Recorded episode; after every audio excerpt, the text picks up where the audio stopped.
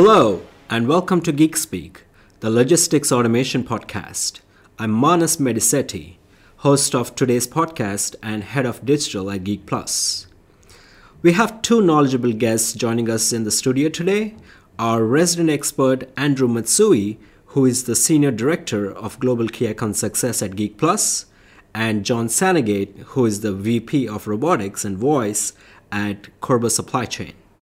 In today's episode, we will delve into the topic of mixed robotic fleets, a group of robots with varying abilities that are utilized for different tasks to enhance efficiency and productivity. Given the broad scope of this subject, we'll be dividing it into two parts, and today's focus will be on how to construct a mixed robotic fleet, the significant challenges involved, and the crucial factors to consider while assembling a fleet. So let's dive right in. Uh, hi, John. Uh, so could you get started and tell us what is a mixed fleet and why is it so important to have one in your warehouse? Uh, yes, hi Manas and hi Andrew. Happy to be here and join you on this uh, this edition of the podcast here today. Uh, it's an interesting topic, and I think one when we talk about a mixed fleet, one that's you know been historically of great interest to myself and and others that have and obviously the folks over at geek that have been involved in this space and assessing essentially how do you enable robots that are built for different purposes to perform functions within a warehouse uh, separately and in certain instances uh, in cooperation with one another. So when we think about a mixed fleet what we're really diving at are those environments where there's different um, robots that are built for different purposes operating in the same environment and at times uh, operating under some sort of a common software architecture or software platform. So mixed fleets, I think, are are going to continue to be increasingly important. In fact, um, you know, in a past life before I joined Körber, I was an industry analyst at IDC, and my area of focus and interest was uh, mobile robotics. And one of the things that we explored and made predictions about going back as far as 2018 was the emergence of mixed fleets, essentially because what we were seeing at the time was this massive growth of a wide variety of robots that are built for different purposes, but are all performing functions that belong within the same environment, meaning a warehouse environment. Um, but you've got pallet movements, you've got case movements, you've got individual product movements as well as sortation and you know fork vehicles and all of these different aspects of uh, material movement. And you know material movement is where we're seeing the drive for autonomous mobile robots uh, in these environments. And so as we progress and the market becomes more and more comfortable with the application of mobile robotics in the warehouse we will absolutely see more and more instances of facilities, you know, starting in one place of the warehouse. Maybe it's each picking, and then saying, you know, we had great, great benefit from deploying robots in each picking. What's next for us? Okay, now it's sortation, and now it's full pallet movement, and so on and so forth.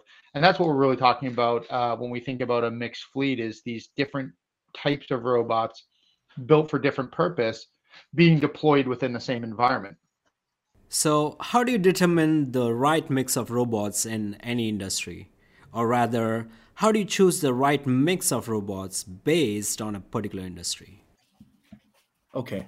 Uh, first of all, I think uh, there's a difference between uh, mixed fleet. Um, when you think about mixed fleet in the whole of the warehouse, or mixed fleet uh, inter uh, intermingling with each other, and uh, interoperating with e- with each other, right?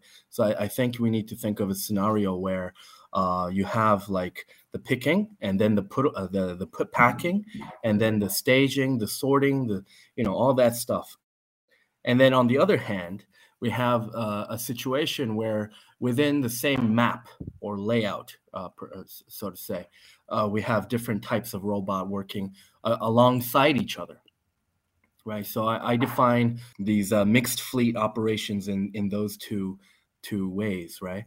Um, when we think about that, right, uh, I think that um, basically within the same warehouse, doing it uh, one by one, right? In in the same warehouse, we have mixed fleet, but it's like upper upper operation and then middle to lower operation. It, it just sequential and it just goes on I don't think you know we can already do that, basically, right? On the other hand, if we're talking about a scenario where we have all these multitudes of robots, different types of robots doing different operations within the same within the same map, side by side, then you know that that becomes a whole different story. Um, when you have that, right? Uh, I think it's it's it's logical, and we need to be rational about it, right? We want to think: Do we really want that type of operation? First of all, uh, I think the end result and the end requirement needs to be the the the highest priority, right? Um, and oftentimes we find that actually uh, we, you don't need multiple robots working in the same area right uh, this mixed fleet thing has been you know gaining traction because things like vda 5050 um, these but those are all tailored towards agvs right and what we are currently talking about is the next generation amrs autonomous mobile robots and these you know behave and the solutions that are tailored to, to this is pretty different from what we used to use in, inter, in, in intralogistics, uh, where AGV was like the primary solution. So um, I would still say that uh, if if I do get these mixed fleet uh, requ- requests from customers or inquiries, I would I would ask them, hey, what do you want to accomplish at the end of the day, and and then go from there. Yeah, and if, if I may, Andrew, I think that was a, a really good point, right? Um, when we were speaking previously about the the definition of a mixed fleet and the use of robots that are built for purpose, right? When we look into the warehouse, there's typically different parts of a warehouse that are built for purpose, right? You've got your high bay pallet stack, high bay pallet storage area. Um, you've got your each picking area, your packing area, and so on and so forth. And each sort of quadrant or or part of the warehouse is is using different technology to execute what it's doing. So I think that point is is is certainly spot on, right? It do you need a mixed fleet or do you need an interoperable fleet? A fleet where the robots are executing in parallel. And I, you know, quite frankly, I think that there's a lot of value here moving forward in thinking about the the workflow execution and the software layer that sort of um, you know, performs as the orchestrate, uh, the orchestrator of the distribution of work in a facility, and how do you align from a digital perspective, sending work to location A and then location B and location C, um, and leveraging the intelligence that allows the software to understand how to interact with different forms of automation and in fact not automation all the time either you know, at, at certain points in time, there's going to be voice interaction on that platform. There's going to be RF interaction on that platform. The robotic component is built to perform the movement. But what about that scenario where, you know, you're doing a letdown of a full pallet and need to drop that off to induction into a goods to person system, for example, right? We can automate both of those two functions independently of one another. There, there's very little uh, interaction. I think that's where you were going, Andrew, is the, the, interaction between the robots versus a handoff touch point.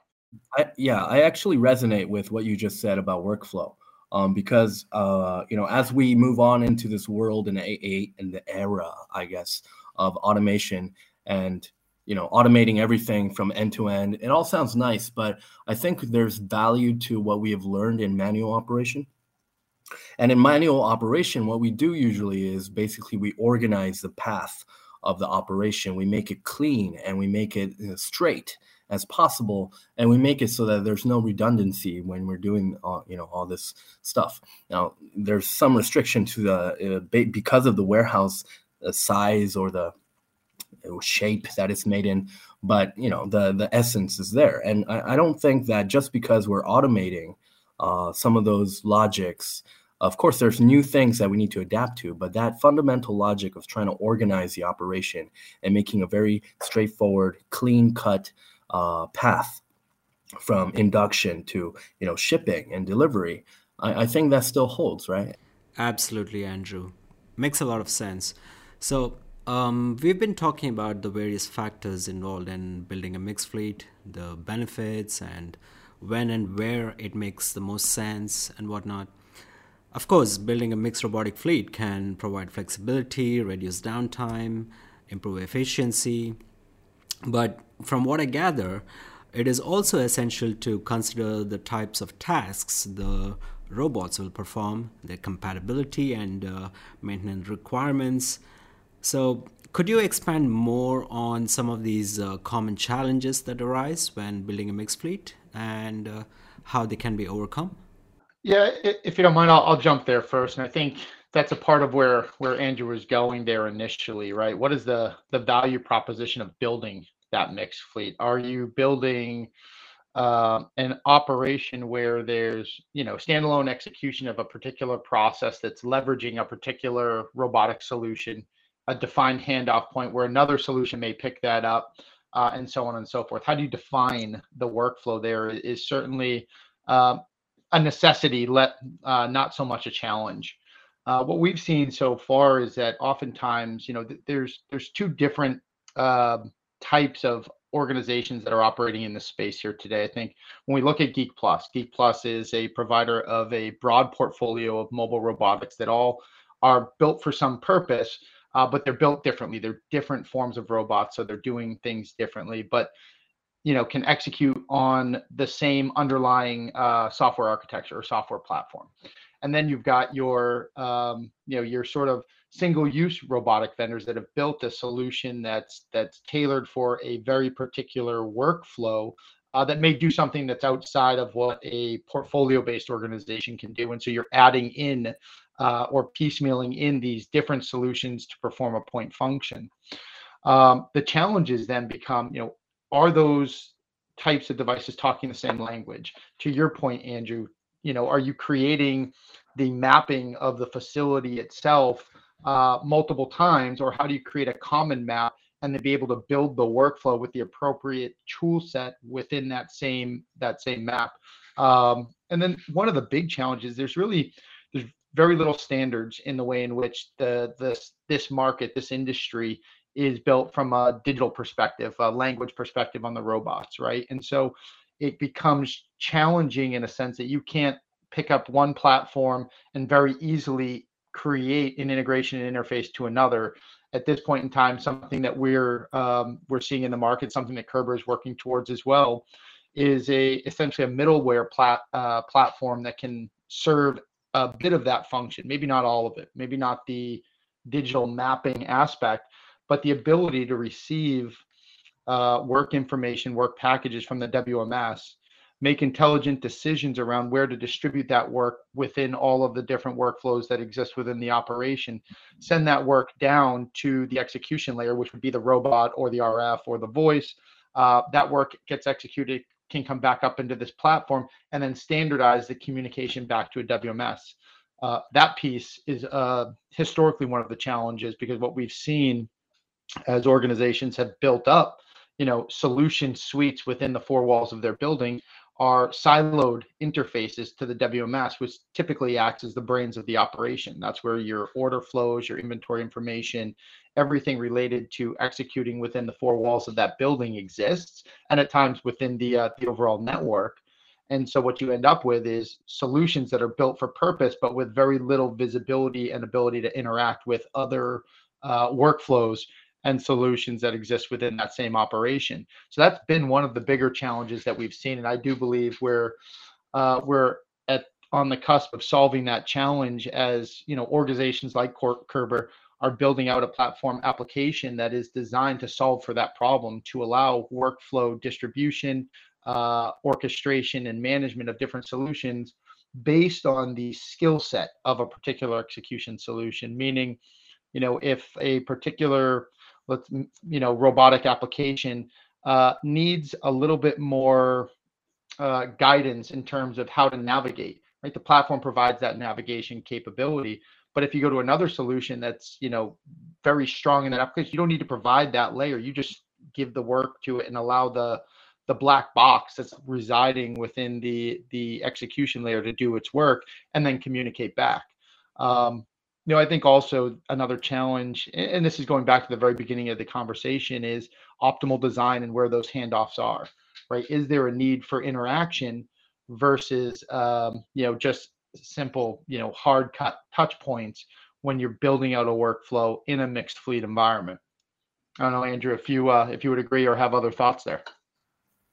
Okay. Um, yeah, I, I, I, I basically agree on. I think on the software aspect. I think most of it is driven by uh, this trend of digital transformation, especially in the 3PL industry, where customers are really trying to get the data and really drive their uh, growth and uh, you know operations with a, a data-driven approach. And this kind of comes back into okay, we need the data, we need a dashboard, and then how do we compile everything together? Oh, the oh the uh, the the the, the data that are being sent from the robots are we need to collect them. And that kind of trails back down trickles down to this you know mixed fleet um, discussion also i think. Um, I, I, fully agree with you john. Um, on the other hand i think i would like to shed another you know you mentioned challenges i think manas. Uh, yes. another aspect of the challenge maybe not software right? And it's related to software in a little uh, in an indirect way but would be the hardware, right? Where uh, basically right now we have like this multitude. Um, actually, if you look into it, there's hundreds of solutions out there now. Actually, uh, previously it was mostly ASRS and conveyors and whatnot. It was mostly the same category, mini loaders, shuttles. But uh, right now, right, there's uh, hundreds, hundreds of solutions. And when that happens, all the hardware actually has different specifications and different uh, mechanisms, right? So it's kind of hard to bundle that up into one software interface and then to try to um, create rational, uh, you know, solutions where you're min- minimizing the space needed, right? Because some AGVs, AMRs require bigger, broader, you know, paths and then some like ours Geek Plus require the you know very very little path right to go through with the racks and if you're if if you're mixing these fleets on the hardware aspect you need to kind of conform to the to the bigger right? Then then what happens is basically you have a lot of uh redundancy redundancy in space lost space. You have a, a lot of uh things that you wouldn't need actually if you if you use you know a singular solution. So this this is you know the reason part of the reason why i in the beginning said you know it should stem from the requirements and what what the end user wants to accomplish? Is it storage? Is it is it throughput? Is it more of an uh, automated solution uh, so that they can uh, expect the capacity of the warehouse to a, to a certain level? Or or you know what is it right? And uh, in most cases right now the market doesn't really require like mingling fleet. On the other hand i think uh, another software challenge would be that basically um, you know uh, all these operations if especially on the 3pl industry level right uh, where it's the most popular it's actually kind of counterintuitive because you have to you know conform to the end user requirement more and more and more um, and you know, every project, every RFP, you got to have these uh, end user specific uh, functions, and it's it's quite impossible to kind of um, gauge all that from the beginning and pre-integrate everything into one, right? So here here the trouble is just allocated. I think I feel uh, from the AGV to the WCS in the middle layer. So I, I think those are you know one two of the I guess, hardware and software challenges that I see in this uh, mixed fleet thing. Of course, I see the benefit of doing it, but on the other hand, uh, still. Yeah, Andrew, I think we agree on the on that point that you know when you're thinking about a mixed fleet, right? The the notion is robots working together in concert, side by side, with automated touch points. Uh, but that the reality of the situation is that within the four walls of a warehouse, there's different workflows that re- require have different sets of requirements. You know, uh, again, very narrow aisle, high bay pallet storage versus uh, shelf level picking versus parcel sortation uh, to outbound lanes, for, just for a variety of examples. Um, you know, oftentimes when we're talking with um, with organizations in in the space with customers and looking at how do we begin the journey right? We start looking at where the biggest uh, challenge or the biggest objective is for that customer. To your point, what what are you trying to solve for? Is it increased productivity? Is it adapting to a labor challenge? Uh, and what sorts of materials are you handling? Uh, a lot of times, you know, as we've all seen in in the mobile robotic space over the last, you know, several years, is the growth in e-com order fulfillment and each handling, right? As um, as picking processes or or fulfillment out of warehouses has uh, evolved from you know pallet level down to individual unit level. There's more touches, uh, therefore there's higher value in solving that problem, right? Because the alternative is to have more people running around a warehouse doing each picking in a constraint in a labor constrained environment and so we start there but then you know those same customers are coming back to us saying you know we're, we're now having challenges getting let's say forklift operators or we've got safety related to fork operators, and we've got various uh, movement related activities that we're doing with forks, whether it's receiving to staging for put away or even full pallet picking and, and drop off at outbound locations. Um, and then you can look at sortation. So I think your your point, uh, as I interpret it, is around you know less of uh, you know an intermingling uh, mixed fleet where the robots are operating, you know, in the same space, doing tasks versus warehouse facility design and identifying the appropriate automation that would fit into the various segments of that operation, whether it's full pallet handling, each handling, uh, packages outbound, packages inbound, etc. Um, and that I think, as we drive towards more and more of these mixed fleets, that that's the direction I envision these things going. There will be in uh, touch points in a sense of potentially robots moving in the same lane, right? If a if a you know a, a vehicle is moving a pallet from wrapping to staging it outbound, and there's a a passage there between receiving to staging for put away you know maybe they're operating in the same space and need to have uh, visible and digital awareness of one another uh, but they're not having a, a material handoff and i think that um, that's one of the big things that we need to make sure that the market understands. Is it's not really about an automated material handoff, although at times we are seeing more and more interface with traditional automation uh, and mobile robots, where you've got a robot that's got a conveyor top or a roller top that can distribute or receive totes to a to a conveyor for uh, for next steps. But the robots aren't necessarily executing. There's there's built for purpose areas of the facility. Right. Although I've been, you know, um, kind of negative or um, pessimistic uh, of of this, um, I, I, have been cha- uh, highlighting the challenges of mixed fleet.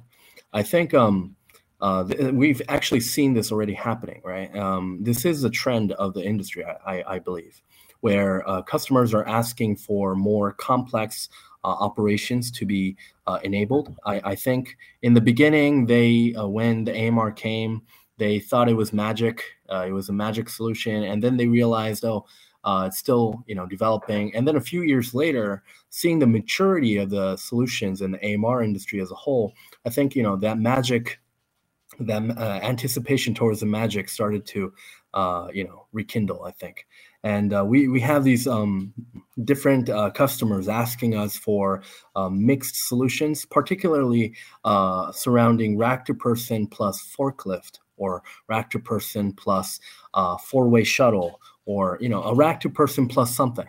That is i think you know as a company geek plus also is going in that direction where we uh, recently introduced PopPick into the industry. Uh, basically it's an all-in-one solution that can actually basically do that right? It can um, combine all the uh, requirements whatever it may be into one uh, solution one robot so that you don't have to actually connect between these uh, solutions. You can actually do the pallets and everything in one solution, also totes and also racks. Um, so I, I, do believe in the greater sense of things, we are maturing. Uh, we are uh, slowly going there, but uh, again, I think the maturity of the uh, of the market uh, is needs a couple more years. I think for this to really take off. I think. Thank you, John. Thank you, Andrew, for your valuable responses. I think this is a natural stopping point for the first episode. Uh, thanks, everyone, for listening, and please join us next week and we'll continue this conversation. When we return for our next edition, we'll spend the episode answering an automation question from our audience. And that question could come from you. If you have any questions for us about automation or robots or the logistics industry, please send them in. We are on LinkedIn as Geek Plus, that's a plus sign, or you can send your questions to team at geekplus.com. That is T E A M at geekplus.com. Thanks for joining us.